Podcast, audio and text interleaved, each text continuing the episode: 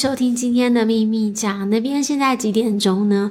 我这边大概是星期六下午的三点半吧，然后。距离我上一次录 podcast 已经是五月七号，已经是一个月之前。那这中间到底发生了什么事呢？因为为什么我都没有在录 podcast？还有，我从上一集的拯救低迷人生到现在已经是打鸡血的人生，你们想知道是什么戏剧性的发展吗？让我娓娓道来吧。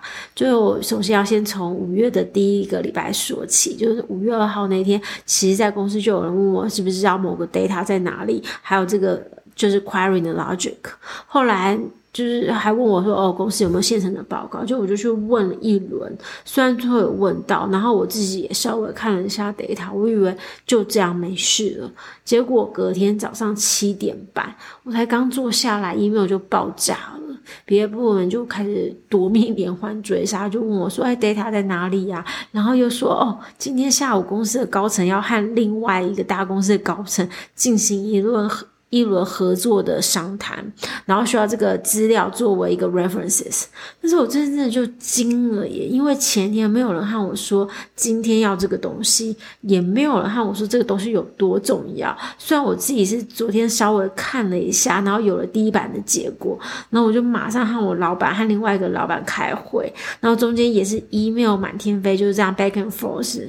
然后后来是因为另外一个老板就跳出来挡说，就问那个部门。到底要这个资料做什么啊？还有这目前这个公司是没有这个现成的资料，如果需要这个资料，我们还需要花时间去捞。然后这件事情呢，就被那个老板这样子默默的把它平息了。然后这件事情过了以后，我就想说应该没事了吧。然后就过一个礼拜之后，那我记得那天是星期二的早上，大概是十点半吧。然后我老板那时候在出差，在 New Jersey，然后突然就发了一封 email 跟我说。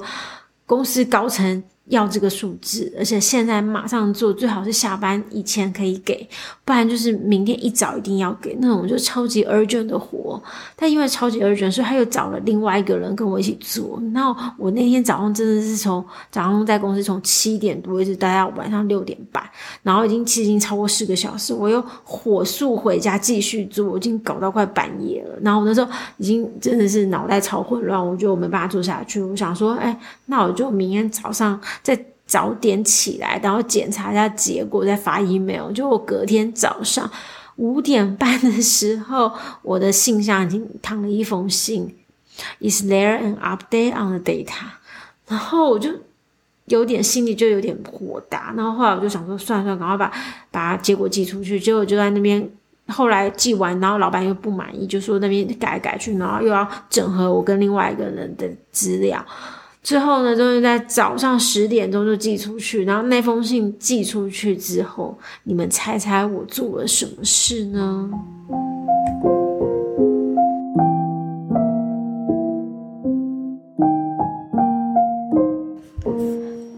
课我真的就超生气，因为从过去一年我已经做了超多这种救火的事，然后老板完全不挡事，就是这种要你马上生出结果的不合理的要求。然后那天我刚好是我 from home，结果我就打开我的 Gmail，找那把那些之前找我面试的 recruiter 的信。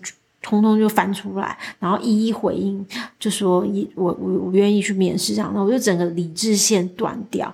就如果你们了解是熟悉美国的那种。应聘过程其实每个，我觉得每个 interview 搞得跟考 GRE 一样，那种 超级累，而且至少三到四轮，而且以我的工作性质，中间还会再加，还会考一轮那种技术题。所以如果就是你本来就在职，然后你现在又要准备面试，其实就有点像两个 full time job 的累。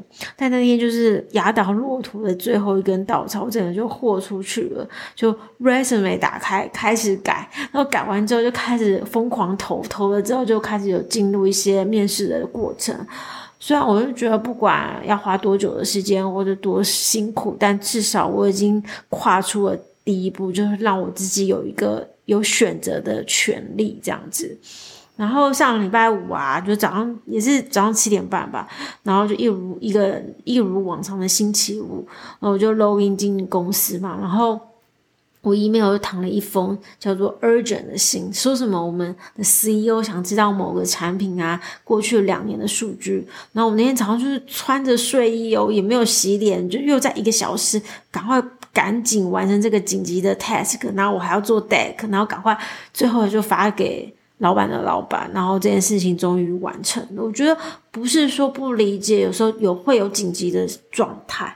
但是，当这种紧急的状态就是变成一个 pattern，然后形成了一连串不合理的要求，那我觉得这就是老板的 leadership 有问题。Anyways，然后我现在只是，而且我们话说，我们这个组今年短短五个月之内，其实已经走了三个人，所以你们就懂了吧？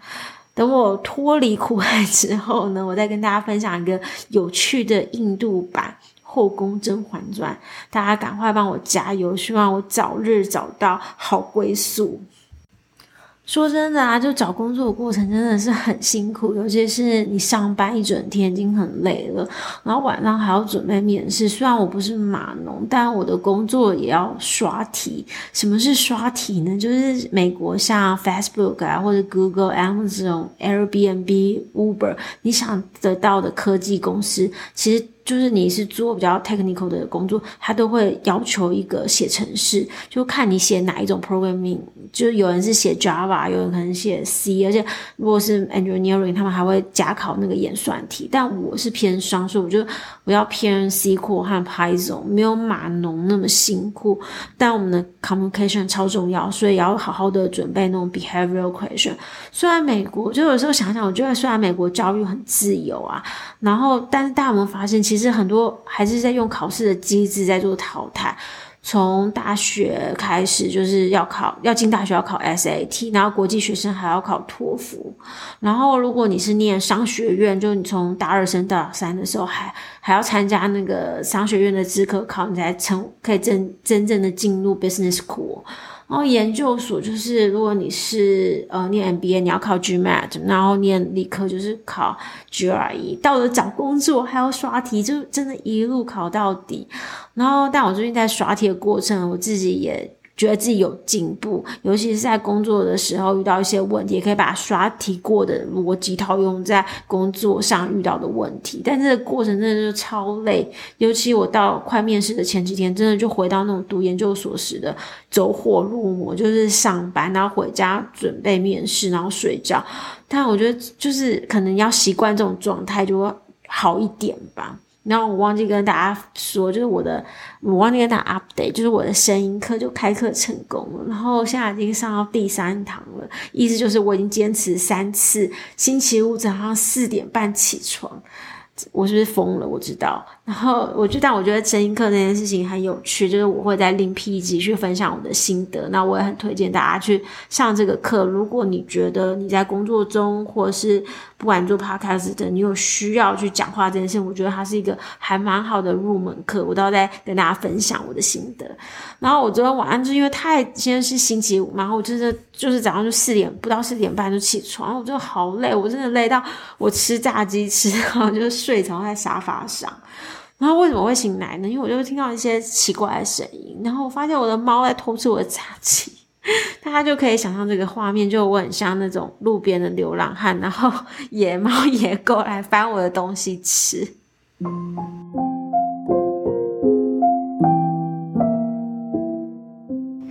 今天的最后，想和大家分享《原子习惯》这本书中提到，每天都进步一 percent，一年后你会进步三十七倍；每天都退步一 percent，一年后你会弱化到趋近于零。你的一点小改变，一个好习惯，将会产生复利的效应，如。滚雪球般为你带来丰硕的人生成果。虽然人生很多时候，如果从结果论都是徒劳无功，就是零跟一的结果，但走过的路绝对是一种累积，总会在无预警的时候助攻你的人生。然后我最后想要跟大家 share 一个我一直从我念研究所都很喜欢的一个 quote，这个 quote 就是 Shoot for the moon, even if you miss it. You land among the stars，就瞄准月亮，即使你没有达到，你将置身于星星之中。就每一个努力的过程，都会让你变得更好。最后就祝福大家啦！如果你也跟我一样，在这种痛苦的过程当中，或是你也在找工作的过程，欢迎跟留言给我，然后大家就一起加油呗！拜拜。